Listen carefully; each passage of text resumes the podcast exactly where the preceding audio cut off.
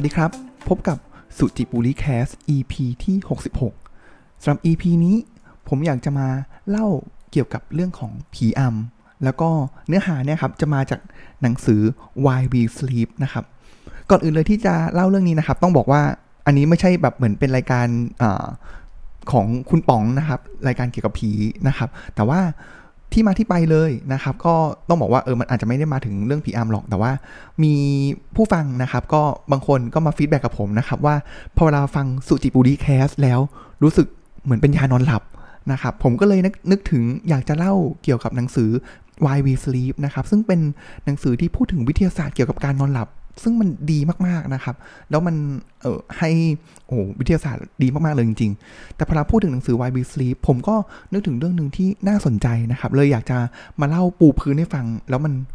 มันมันใกล้ตัวเรานะครับ ก็เลยเกี่ยวกับเรื่องของผีอำนั่นเองนะครับ แล้วเดี๋ยวถ้ามีเวลาเหลือเนี่ย ผมค่อยมาเล่าเนื้อหาต่อเกี่ยวกับเรื่องของ Why We Sleep กันต่อนะครับอะนึกถึงอย่างนี้ครับ ผมว่าหลาย ๆ คนน่าจะเป็นเหตุการณ์ที่เคยเจอนะครับ สมมุติว่าคุณเนี่ย ได้รับมอบหมายนะครับให้ไปปฏิบัติงานต่างจังหวัดนะครับ ผมเคยเจอเลยที่ร้อยเอ็ดที่หนึ่งนะครับ แล้วก็อะขับไปถึงที่พักอาจจะมีลูกค้าจองที่พักไว้ให้นะครับ คุณก้าวเข้าไปในที่พักครับ แล้วมันเป็นบ้านพักที่เป็นเรือนไม้เก่าๆนะครับ แล้วก็พอเราเข้าไปเนี่ย มันก็จะมีบรรยากาศที่ reception เนี่ยมันดูแบบชวนหน้าขนลุกนะครับ ไฟเนี่ยขมุกขมัวหน่อยนะครับ มีกลิ่นไม้เก่าๆ เดินบนพื้นไม้เนี่ย มีเสียงเอี๊ยดอ๊าดเอี๊ยดอ๊าดนะครับ แต่ว่าใจคุณเนี่ยก็บอกว่าเฮ้ยอยากจะขับไปต่อที่พักอื่นจริง ๆ เลย เพราะว่าดูที่นี่แล้ว อืมมันบรรยากาศวังเวงนะครับ แต่ว่าถ้าจะขับไปเนี่ยมันก็ต้องใช้เวลาเยอะแล้วคุณก็เหนื่อยเกินกว่าที่จะขับไปได้แล้ว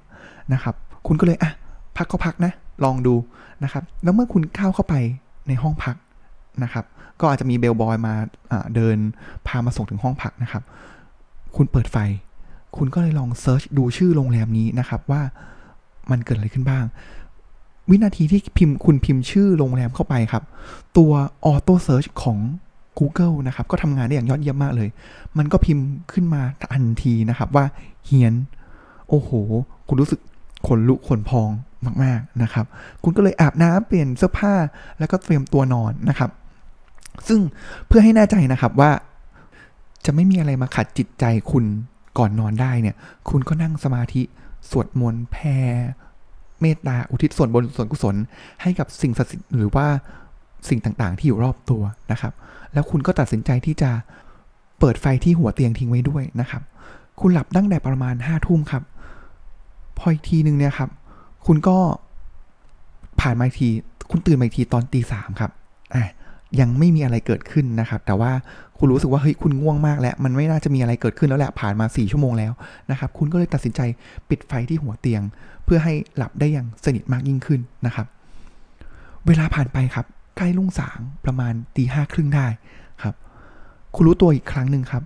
คุณเหมือนได้กลิ่นทูบลอยโชยมานะครับ คุณได้ยินเสียงไม้เนี่ยเอียดอาร์ตเอียดอาร์ตช้าๆมาที่ปลายเตียงของคุณ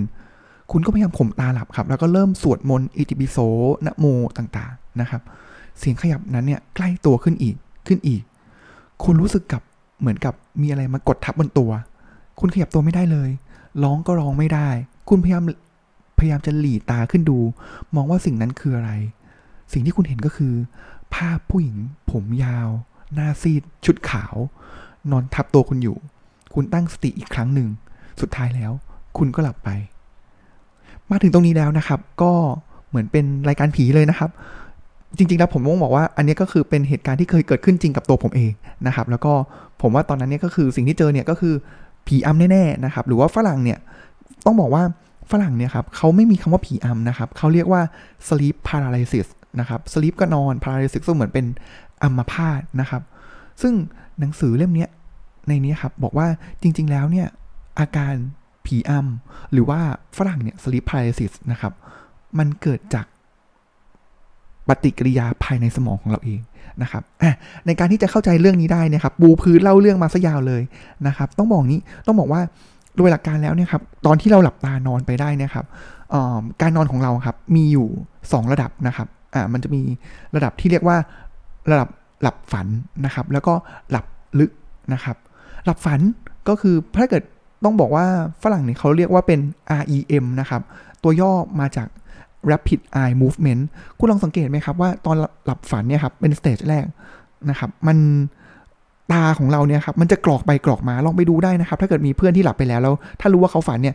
เปลือกตาเราจะเห็นเลยว่าเขากรอกไปกรอกมาตลอดเวลานะครับ แล้วก็ถ้าหลับลึกมันก็คือหลับลึกไปเลยนะครับ แล้ววัฏจักรของการนอนเนี่ยมันไม่ใช่แบบตอนหลับปุ๊บแล้วจะฝันหนึ่งชั่วโมงอ๋อไม่ใช่ ฝันสามชั่วโมง หลับลึกสามชั่วโมงแล้วตื่นไม่ใช่นะครับ แต่ว่ามันจะเป็นการผลัดวัฏจักรกันไป วัฏจักรหนึ่งเนี่ยก็หลับฝัน 45 นาที หลับลึก 45 นาที สลับกันไปสลับกันไปนะครับ อันนี้ถ้าเกิดทุกคนสามารถนอนได้อย่างนี้ก็คือเป็นการหลับที่มีประสิทธิภาพนะครับอะทีนี้ ทำไมมันมันก็จะมีเขาก็จะมีการเล่านะครับ ว่าเฮ้ยทำไมเราต้องหลับฝันด้วยทำไมเราต้องหลับลึกด้วยนะครับเขามีการนำคนที่ไปสแกคนนอนเนี่ยครับไปสแกนสมองดู MRI นะครับ แล้วก็ดูคลื่นสมองนะครับ สิ่งที่เขาเจอเลยครับน่าแปลกใจมากนะครับ จังหวะของการหลับฝันเนี่ยครับหรือ REM และ Rapid Eye Movement เนี่ยนะครับสมองเนี่ยทำงานมากกว่าการตื่นถึง 30 เท่า ขออภัย 30%นะครับ ถ้า 30 เท่านี้ไม่ไหวแล้วนะครับ หลับเนี่ย ทำงานมากกว่า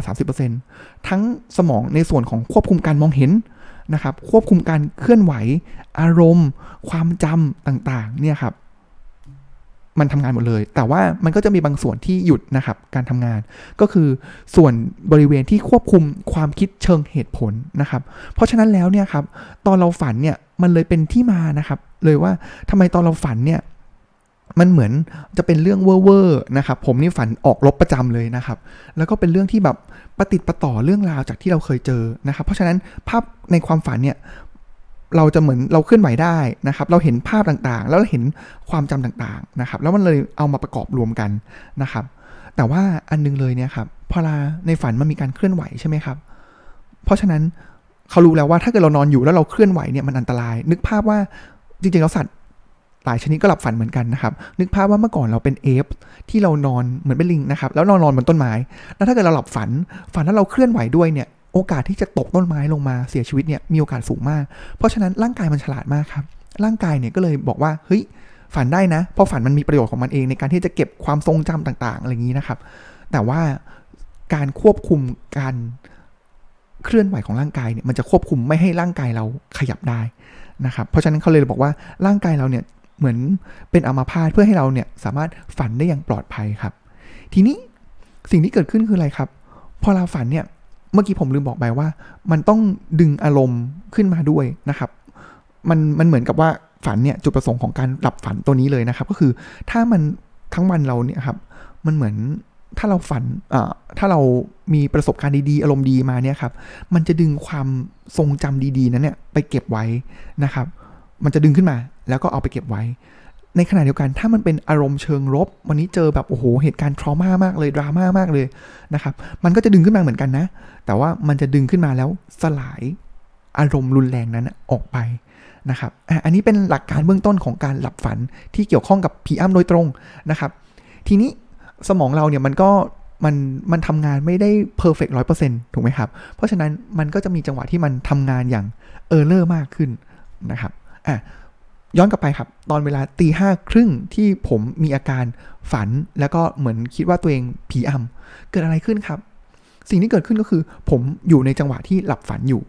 ใช่ไหมครับอ่าผมหลับฝันอยู่นะครับแล้ววันนั้นผมอาจจะแบบเหนื่อยมากเลย มันก็จะดึงอารมณ์ต่างๆ แล้วก็มีอ่าปฏิติดประต่อเรื่องราวนะครับ แล้วมันก็จะมีแบบบังเอิญมากนะครับ ผมอะ่ะก่อนนอนผมมีความกลัวอยู่แล้วนะครับ แล้วเราก็ลิงก์อยู่แล้วแหละว่ากลัวเนี่ยมันก็จะมีเรื่องเกี่ยวกับ ตามละครเลยว่าถ้าเกิดมีผีมา มันก็จะมีกลิ่นทูบเพราะฉะนั้นผมก็จะไปดึงความทรงจำที่ผมไปวัดเมื่อสามวันที่แล้วขึ้นมาว่ามีกลิ่นทูบนะครับ แล้วรูปหญิงสาวที่เคยเห็น คุณสังเกตไหมครับ จังหวะผีอ้ำต่างๆ เลยเนี่ย คนที่เราเคยเคยเห็นเนี่ยตัวละครนั้นน่ะ มันคือตัวละครในละครจริง ๆ ทั้งนั้นเลยนะครับ ถ้าเกิดบอกเป็นยักษ์เป็นอะไรเงี้ยที่มันเจอเป็นปีศาจ มันคือสิ่งที่เราเคยเจอ หรือไม่ก็แบบ ประกอบร่างจากสิ่งต่างๆ ที่เราเคยเจอ ทั้งนั้นมันต้องมาจากสักละครสักภาพยนตร์สักเรื่องแน่นอนนะครับ อันนี้การันตีนะครับ เพราะฉะนั้นมันเลยเริ่มเชื่อมโยง สมองมันเชื่อมโยงแล้วครับว่าเฮ้ยพอเราเริ่มกลัวก่อนนอนเรากลัวผี เพราะฉะนั้นผีมีอะไรบ้าง มีกลิ่นทูบมีเสียงเอียดอาร์ตมีเสียงปีนขึ้นมาจากปลายบันไดเหมือนจูออนนะครับ แล้วก็ปีนขึ้นมาแล้วก็มาอยู่ข้างหน้าแล้วก็พอเราลืมตาปุ๊บเจอหน้านั้นพอดีนี่แหละครับ มันคือหลักการทำงานของ กลไกของสมองอะทีนี้อันนี้มันเป็นภาพความฝันถูกไหมครับ มันอยู่ในความฝัน แต่ทีเนี้ยอย่างที่ผมบอกครับว่าสมองเราเนี่ยพอเราเริ่มรู้ตัวนะครับ เรากำลังจะตื่นใช่ไหมครับ พอหลังจากความฝันเราฝันเห็นผีมาแล้วเราประกอบร่างมาแล้ว แต่ว่าพอเราจะตื่นเนี่ยปกติแล้วเนี่ยพอถ้าเราตื่นเนี่ยครับเราก็จะสามารถขยับร่างกายได้ทันทีเลยถูกไหมครับ แต่ว่าอย่างที่บอกว่าสมองเรามันอาจจะมีการ error สั่งการไม่พร้อมนะครับ เพราะฉะนั้นเราเห็นผีเราเริ่มกลัวเราเรารู้สึกเราลืม เราตื่นแล้วเราจะตื่นใช่ไหมครับ แต่ว่าร่างกายมันยังสั่งให้เป็นอัมพาตอยู่ มันคือเป็นผลจากการที่เราหลับฝันแล้วร่างกาย control ไม่ให้เราขยับร่างกาย เพราะมันก็มีจุดประสงค์ของมัน แต่ทีนี้เราไม่สามารถขยับได้ตอนที่เราเริ่มตื่นแล้ว มันก็เลยเกิดภาวะกึ่งหลับกึ่งตื่น แล้วนั่นเองนะครับที่พอเราเจอความฝันว่าเห็นผีใช่ไหมครับ แต่พอเราตื่นมาเนี่ยครับเราขยับร่างกายไม่ได้ เราก็เลยคิดว่าเฮ้ยผีเนี่ย กดทับเราอยู่ แต่พอเราผ่านเวลาไปเรื่อยๆ แล้วก็บอกเราสวดมนต์เราแผ่เมตตา แล้วบอกว่าแล้วหลังจากนั้นผีหรือสิ่งที่กดทับหายไป หรือเราเริ่มขยับร่างกายได้ ก็เลยเป็นการ confirm ว่าเห็นไหมพอเราแผ่เมตตาแล้วผีหายไปนะครับ แต่ว่าจริง ๆ แล้วเนี่ยก็คือร่างกายเนี่ยมันกลับสู่ภาวะปกติของเรานั่นเองนะครับ จริง ๆ แล้วก็ถ้าเกิดเราเรายกเรื่องความเชื่อต่าง ๆ ออกไปนะครับเนี่ยจริง ๆ เรื่องของอาการผีอ้ำหรือว่า sleep paralysis เนี่ยครับมันก็ มาจากปฏิกิริยาทางสมองของเรานั่นเองนะครับออันนี้เป็นเรื่องเกริ่นนำนะครับ มาไกลมากเลยนะครับ จากมีคนฟังสุจิบุรีแคสแล้วรู้สึกง่วงนะครับ ผมก็เลยนึกถึงหนังสือ Why We Sleep แต่พอลาจะเล่า Why We Sleep ผมก็นึกถึงเรื่องของผีอำนะครับ เรามาพูดถึงเรื่องของการนอนบ้างดีกว่าครับว่าเฮ้ยปัจจัยอะไรอะที่ทำให้สุจิบุรีแคสเนี่ยครับถึงเหมือนเป็นยานอนหลับได้นะครับ เขาบอกงี้ครับ เขาบอกว่าในการที่คนจะนอนเนี่ยจริง ๆ แล้วมันมีปัจจัยง่ายมากเลยนะครับ อยู่ 2 อย่าง สัญญาณอันแรกเลยเนี่ยครับเขาเรียกว่าเป็นสัญญาณที่ส่งออกมาจากนาฬิกาทางร่างกายของเรานะครับ เพราะฉะนั้นเราเรารู้แล้วแหละว่าแบบยกตัวอย่างเช่น วัฏจักร กลางวันกลางคืนนะครับเช่นถ้าเกิดเรามันมีแสงมาเนี่ย เรารู้แล้วว่าอันเนี้ยมันเหมือนเหมือนเป็นนาฬิกาในร่างกายเรา เขาเรียกว่าเป็น circadian cycle นะครับว่าพอเวลามันมีแสงเราจะตื่นแล้วนะครับแล้วถ้าเกิดแสงมันหายไปเราก็จะหลับนะครับก็คือเป็นเหมือนวัฏจักรนะครับแล้วก็อีกประเด็นหนึ่งเคยเรื่องของสารเคมีในสมองนะครับ ซึ่งสารเคมีในสมองตัวเนี้ยจริง ๆ แล้วมันจะมีหลักๆเลยนะครับ ผมว่าทุกคนทราบกันดีนะครับ ก็คือเรื่องของตัวเมลาโทนินนะครับ เมลาโทนินเนี่ยก็คือเหมือนเป็นสารที่ถ้ามัน มันเป็นสารที่ทำให้เราสามารถหลับได้นะครับ แล้วก็เลเวลของระดับของเมลาโทนินในร่างกายในสมองเราเนี่ยมันก็จะขึ้นลงตามช่วงเวลานะครับ สอดคล้องกับวัฏจักรของเรานะครับ แล้วก็ซึ่งหลักการทำงานของเมลาโทนินอันนี้ผมว่าสำคัญมากเลยนะครับ ต้องบอกว่าเมลาโทนินเนี่ยมันไม่ใช่แบบกินปุ๊บแล้วมันทำให้หลับนะครับ แต่ว่าหน้าที่ของมันก็คือมันเหมือนกับเป็นตัวที่ไปดีเขาใช้อย่างนี้เขาใช้คำว่า เป็นตัวควบคุมเวลานะครับ แล้วก็เหมือนเป็นตัวส่งสัญญาณให้บอกร่างกาย หรือบอกปัจจัยต่างๆ ในร่างกายบอกว่าเฮ้ยถึงเวลานอนแล้วนะนะครับเพราะฉะนั้นมันไม่ใช่ตัวยานอนหลับโดยตรงที่แบบมีปุ๊บเมลาโทนินขึ้นมาปุ๊บแล้วทำให้หลับ แต่มันจะไปกระตุ้นตัวอื่นให้ทำหน้าที่แทนนะครับ เพราะฉะนั้นแล้วเนี่ยหลายครั้งที่เมลาโทนินก็ถูกนำมาใช้นะครับ แบบคนที่เป็น jet lag นะครับ ก็คืออะกินเมลาโทนินไป เพื่อให้ระดับเมลาโทนินมันขึ้นมานะครับ แล้วก็ให้มันเนี่ยไปดึงองค์ประกอบต่างๆ ให้เราหลับนะครับ ซึ่ง อันนึงเลยเนี่ยครับพอเราสูงอายุขึ้นไปนะครับแล้วผู้สูงอายุเนี่ยก็จะมีปัญหาเกี่ยวกับเรื่องของการนอนหลับ เพราะอะไรเพราะว่าระดับเมลาโทนินเนี่ยมันจะลดต่ำลงนะครับอีกการทำงานหนึ่งของเมลาโทนินเลยก็คือว่าพอเรามัน peak ใช่ไหมครับก่อนตอนที่เราง่วงนอนใช่ไหมครับพอเสร็จปุ๊บพอเราเริ่มหลับพักผ่อนไปแล้วเนี่ยไอตัวเมลาโทนินตัวนี้ครับมันก็จะลดระดับลงมาเรื่อยๆเรื่อยๆเรื่อยๆนะครับเลยทำให้ตอนเช้าเนี่ยเราก็ไม่รู้สึกง่วงต่อไปนะครับเพราะตัวกระตุ้น จากเมลาโทนินตัวเนี้ยมันก็ลดน้อยลงนะครับ เพราะฉะนั้นผมเลยคิดว่าปัจจัยหนึ่งเลยนะครับ ถ้าเกิดสมมติว่า SuJiPuLi Cast เนี่ยมันทำให้คนนอนหลับมันก็เลยอาจจะเป็นตัวที่ไปกระตุ้นเมลาโทนินนะครับหรือว่ามันมีความสัมพันธ์กับเมลาโทนินหรือเป็นตัวที่เมลาโทนินมากระตุ้นก็เป็นได้นะครับของตัวสูติบุริแคสพอพูดถึงเรื่องของการนอนนะครับ ผมว่าอีกประเด็นหนึ่งเลยที่ น่าจะพูดถึงเลยนะครับ คือเรื่องของผลของการกินกาแฟนะครับ แล้วสารในกาแฟเนี่ยก็คือคาเฟอีนนะครับ ผมว่าทุกคนเชื่อว่าปกติแล้วเนี่ยการกินกาแฟเนี่ยครับมันทำให้เราเนี่ยก็สามารถอ่านหนังสือได้ทนขึ้น ขับรถได้นานขึ้นนะครับ มันมีวิธีการทำงานอย่างไรนะครับไอตัวคาเฟอีนนี้ ก่อนที่จะพูดถึงคาเฟอีนเนี่ยครับต้องพูดถึงสารอีกตัวหนึ่งก่อนนะครับ วันนี้จะมีศัพท์เทคนิคอีกตัวหนึ่งแต่ว่าจะไม่มากไปกว่านี้แหละนะครับเขาเรียกว่ามันชื่อว่าสารเคมีที่เรียกในสมองนะครับที่ชื่อว่าอะดีโนซีน แล้วอะดีโนซีนเนี่ยมันทำงานอย่างไรนะครับ ต้องบอกว่าตอนเวลาที่เราตื่นมาใช้ร่างกายใช้สมองเนี่ยครับพอมันเกิดความล้านะครับไอตัวนี้แหละอะดีโนซีนนี่แหละครับที่มันจะคอยสะสมอยู่ในร่างกายเราอยู่เรื่อยๆนะครับไปเรื่อยๆเรื่อยๆนะครับแล้วก็ผลที่มันเพิ่มขึ้นก็เลยก็คือมันทำให้เรารู้สึกล้าแล้วก็อยากนอนนะครับ เพราะฉะนั้นมันเลยรู้จักกันในนามของว่าเป็นตัวกระตุ้นให้เกิดการหลับนะครับ แล้วก็ สิ่งที่มันทำงานเนี่ยมันทำงานฉลาดมากครับ โดยที่มันบอกว่ามันทำงานโดยการที่ลดระดับกำลังของสมองนะครับ ส่วนที่กระตุ้นให้ตื่น พร้อมกับเพิ่มระดับการทำงานของบริเวณที่กระตุ้นให้หลับนะครับ อันนี้มันก็จะไปสอดคล้องกับตัวเมลาโทนินนะครับ ซึ่งไอตัวนี้เองนี่แหละครับที่พอเรามันแบบไอแรงกระตุ้นให้หลับเนี่ยครับมันก็จะเพิ่มขึ้นจนถึงจุดสูงสุดนะครับ แล้วก็ถึงตอนนั้นแล้วนี่คือ ก็ ไม่มีใครที่สามารถต้านทานมันได้นะครับ ส่วนใหญ่แล้วก็คือหลังจากเกิดการที่เราตื่นมาเนี่ย 12 ถึง 16 ชั่วโมงนะครับ เพราะฉะนั้นแล้วเนี่ยครับคาเฟอีนมันทำงานอย่างไรนะครับ สิ่งที่คาเฟอีนทำเลยเนี่ยครับ มันเหมือนกับมันไปเหมือนเป็นเป็นเกาะกำบังนะครับ ให้ไปปิดสัญญาณการทำงานของอะดีโนซีน เช่น พอเรา เริ่มง่วงใช่ไหมครับพอเราตื่นไปแล้ว6ชั่วโมง7ชั่วโมง8ชั่วโมงใช่ไหมครับไอตัวอะดีโนซีนเนี่ยมันก็เพิ่มขึ้นเรื่อยๆ จนถึง peak แบบ12-16ชั่วโมงอันนั้นคือหลับแล้วใช่ไหมครับแต่ว่าเรากินกาแฟตอนช่วง 6 ชั่วโมง หลังจากนั้นเนี่ยครับไอตัวคาเฟอีนเนี่ยมันจะไปบล็อกไม่ให้อะดีโนซีนเนี่ยมันสะสมขึ้นไปอีกนะครับนี่แหละครับมันเป็นเลยเป็นกระบวนการทำงานนะครับเหมือนเป็นตัวไปกำบังการสะสมตัวของอะดีโนซีนนะครับเพราะฉะนั้น สิ่งที่เกิดขึ้นเลยนะครับ ก็คือว่าหลังจากนั้นเนี่ยพอมันมีตัวบล็อกใช่ไหมครับ เราก็สามารถคงระดับของการตื่นได้นะครับ แล้วตัวแรงกระตุ้นของการหลับเนี่ย มันก็จะไม่ได้เพิ่มขึ้นนะครับ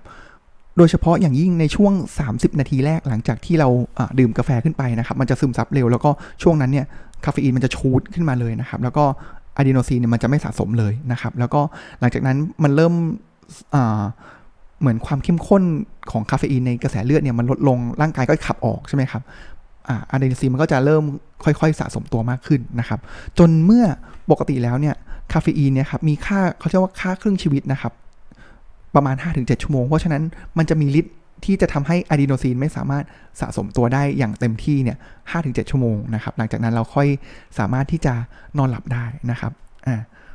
ก็เลยเป็น เพราะฉะนั้นการที่เราโดสกาแฟเข้าไปแบบอะ double shot 20นาทีทีละ20 นาที 20 นาทีนะครับ มันก็จะก็มีผลนะครับ แล้วมันก็จะดึงออกไปเรื่อยๆ เหมือนกันนะครับ อันนี้ก็จะเป็นเกร็ดความรู้เล็กๆ น้อยๆ นะครับ เกี่ยวกับเรื่องของคาเฟอีนนะครับ ที่เกี่ยวกับเรื่องเรื่องการนอน ไอ้ตัวเนี้ยก็อาจจะตรงกันข้ามกับสูติปุริแคสได้นะครับ ซึ่งพอเวลาหนังสือพูดถึงเรื่องของ why we sleep ใช่ไหมครับ เขาก็จะบอกว่าข้อดีของข้อเสีย ข้อดีจริงๆต้องบอกว่าข้อดีของการนอนนะครับว่ามันมันช่วยอย่างไรบ้างนะครับ อันนี้ก็จะแบบเป็นเนื้อหาที่เยอะเลย ส่วนข้อเสียเนี่ยถ้าเรานอนหลับไม่เพียงพอนะครับโอ้โหผมว่าอ่านแล้วมันแบบเฮ้ยเราผมว่าผมต้องนอนเร็วกว่าเดิมต้องปรับชีวิตให้นอนเร็วกว่าเดิมครับเพราะว่ามันมีผลต่อเรื่องของอ่าทุกคนรู้อยู่แล้วโกรทฮอร์โมนนะครับเรื่องของโรคภัยไข้เจ็บต่างๆนะครับเรื่องของการทำงานของสมองประสิทธิภาพการทำงานของสมองนะครับมันมัน มันมีผลมากนะครับ มันมีผลต่อเรื่องของมะเร็งเบาหวานโรคอ้วนความดันโรคหัวใจนะครับ มันมีผลหมดเลยครับ เพราะฉะนั้นการนอนหลับให้เพียงพอและมีคุณภาพเนี่ยมันเป็นสิ่งที่สำคัญแบบโอ้โหต้องบอกว่าสำคัญมาก ๆเลยนะครับ ทีนี้ครับในส่วนของสุดท้ายของหนังสือนะครับเขาก็จะมีพูดถึงว่าปัจจัยอะไรบ้างนะครับ ที่ขัดขวางการนอนหลับ ของเรานะครับ ซึ่งผมว่าก็เขาก็บอกว่ามีอยู่4ีหปัจจัยนะครับ อย่างที่เมื่อกี้มีพูดถึงไปแล้วนะครับ ก็คือเรื่องของคาเฟอีนนะครับอ่าอันนี้แน่นอนเลยนะครับ แล้วก็เรื่องของแอลกอฮอล์นะครับเขาก็บอกว่าไม่ควรดื่มแอลกอฮอล์เนี่ยก่อนนะครับ มันก็จะมีมีผลต่อการกระตุ้นประสาทของเรานะครับ แล้วก็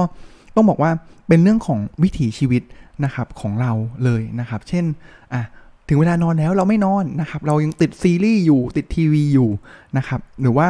อาจจะเป็นในเรื่องของแสงสว่างนะครับ ก็มีผลมากนะครับ ยิ่งทุกวันนี้เนี่ยมันถ้าเป็นเราสมัยมนุษย์ถ้ำนะครับตอนกลางคืนมันมืดแบบมืดจริง ๆ แบบมืดเลยนะครับ แต่ว่าถ้าเกิดสมัยนี้เนี่ยครับโอ้โห ไหนจะก่อนนอนมีแสง LED ซึ่งตัวนี้มันเป็นการ กระตุ้นการทำงานของประสาทตาเราด้วยสมองเราด้วยนะครับ มันก็ทำให้เราหลับได้ยากขึ้นนะครับ และหลับได้ไม่มีคุณภาพนะครับ แล้วก็อีกอันนึงสุดท้ายก็คือเรื่องของอุณหภูมินะครับ อันนี้ก็จะเป็นปัจจัยต่างๆนะครับที่มีผลนะครับ แล้วก็สรุปสุดท้ายของส่วนหนังสือนะครับเขาก็จะให้คำแนะนำครับว่าแล้วเราควรปฏิบัติตัวอย่างไรบ้างนะครับ ก็ มีอยู่ 12 ข้อนะครับ แล้วจริงๆแล้วเนี่ยในทุกๆข้อเนี่ยครับก่อนที่เขาจะมาถึงข้อสรุปเหล่านี้แล้วเนี่ยครับ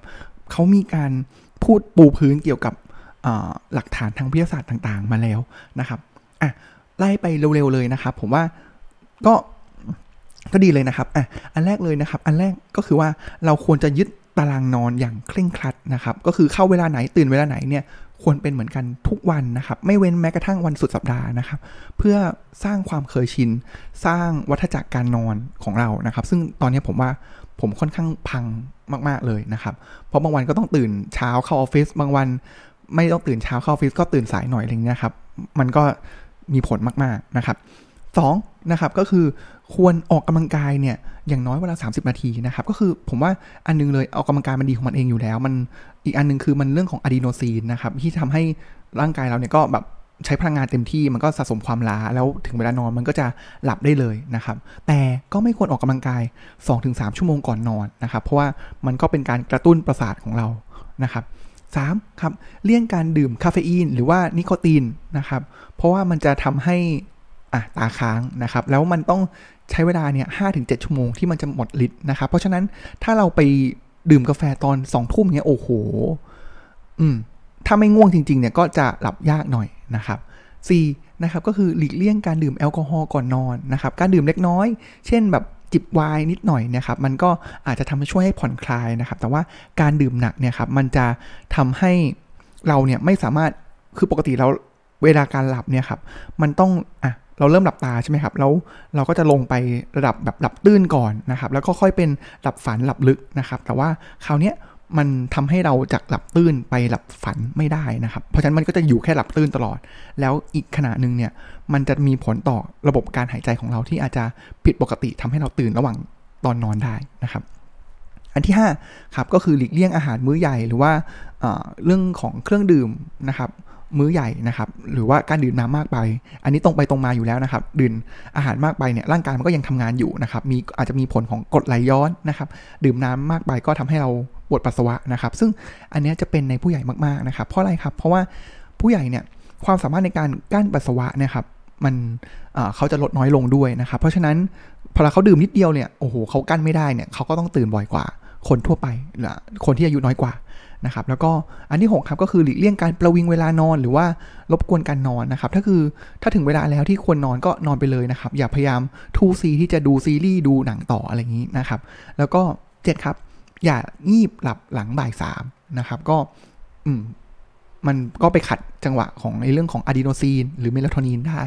นะครับ แล้วก็มันทำให้อ่เราหลับไปแล้วใช่ไหมครับ มันก็ความง่วงที่จะสะสมไปเรื่อยๆจนถึงจุดที่เราหลับเนี่ยมันก็ลดน้อยลงนะครับ อันที่8ครับก็คือเราควรผ่อนคลายก่อนเข้านอนนะครับ เช่นอ่านหนังสือหรือฟังเพลงนะครับ หลายที่เนี่ยก็คือผมเป็นเลยครับวันไหนนอนไม่หลับ เปิดหนังสือมาเรียบร้อยนะครับอ่าแต่ว่าก็แล้วแต่คนนะครับ ผมถ้าเกิดผมฟังเพลงเนี่ย อันนี้ผมไม่หลับนะครับ อันต่อมาครับ อันที่9ครับก็คือ อาบน้ำร้อนก่อนนอนนะครับ อุณหภูมิที่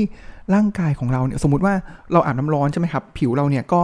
จะอุณหภูมิสูงขึ้นนะครับ แต่ว่าหลังจากนั้นเนี่ยมีการปรับตัวให้มันเริ่มลดลงพอเรามาเจอห้องแอร์เนี่ย มันจะทำให้รู้สึกผ่อนคลาย แล้วก็ทำให้รู้สึกง่วงนอนได้นะครับ อันที่ 10 ก็คืออยู่ในห้องที่มืด นะครับ เย็นปลอดอุปกรณ์ไฮเทคต่างๆนะครับ แล้วก็กำจัดทุกสิ่งทุกอย่างเลยที่จะดึงดูดความสนใจของคุณไปจากการนอนนะครับหันหน้าปัดนาฬิกาพลระยะสายตานะครับ เพื่อไม่ให้เหมือนกังวลระหว่างที่เราพยายามจะข่มตาหลับนะครับ แล้วก็สิบเอ็ดครับก็พยายามสัมผัสแสงธรรมชาติระหว่างวันนะครับ แล้วก็หลีแสงไฟก่อนเข้านอนนะครับเพราะฉะนั้นตอนนอนเนี่ยครับหลายห้องเลยนะครับ ก็จะเป็นไฟที่ออกเป็นไฟสีเหลืองนะครับ มันก็จะช่วย ความผ่อนคลายนะครับ แล้วก็สุดท้ายเลยก็คือ ถ้าเกิดแบบนอนแล้วข่มตาไม่ได้ตาค้างนะครับ ก็ลองลุกขึ้นมาหากิจกรรมทำไปก่อนนะครับ อย่าไปกังวลนะครับ ยิ่งกังวลเนี่ยยิ่งนอนไม่หลับนะครับ อันนี้ก็จะเป็นแนวทางเบื้องต้นนะครับสำหรับการที่จะทำให้เราสามารถนอนหลับได้ง่ายยิ่งขึ้นนะครับ วันนี้มาไกลมากเลยนะครับ จากสูจิบุริแคอ๋อผมว่าต้องบอกอย่างนี้ครับ ต้องบอกว่าข้อ 13 นะครับ หลังจากที่เราผ่อนคลายหรือแบบหาอะไรทำนะครับ เปิดสุจิบุริแคสฟังครับ ก็อาจจะช่วยให้หลับสบายขึ้นนะครับ แต่บางตอนนี้ก็อาจจะตื่นเต้นหน่อยก็อาจจะไม่หลับนะครับ แต่ว่าส่วนใหญ่แล้วก็เท่าที่ฟังมาก็ ถ้าไม่ใช่ขับรถหรือว่าออกกำลังกายเนี่ยจะมีอาการในหลาย ๆ ตอนนะครับ ก็ลองดูได้นะครับ ยิ่งบางตอนที่เกี่ยวกับศาสนานี่ก็ได้ฟีดแบ็มาว่าโหโอเค แล้ว อืมก็ ก็เป็นเครื่องช่วยก็ได้นะครับแต่ว่าเดี๋ยวผมก็จะพยายามปรับปรับนะครับ เพราะจุดประสงค์ของการทำพอดแคสต์เนี่ย คือเพื่อให้ความรู้นะครับ หรือว่าเป็นการแชร์ประสบการณ์นะครับ ไม่ใช่เพื่อให้ทุกคนนอนหลับง่ายขึ้นนะครับ อันนี้เดี๋ยวผมก็จะปรับตัวสุจิบุติแคสเองด้วยนะครับสำหรับวันนี้ก็เป็นคอนเทนต์สบายๆนะครับ เริ่มต้นอย่างตื่นเต้นหน่อยนะครับ แล้วก็คอนเทนต์ต่อไปจะเป็นอย่างไรเนี่ย ก็ติดตามได้ในวันพุธที่จะถึงนี้นะครับสำหรับวันนี้ขอกล่าวคำว่า สวัสดีครับ Thank you.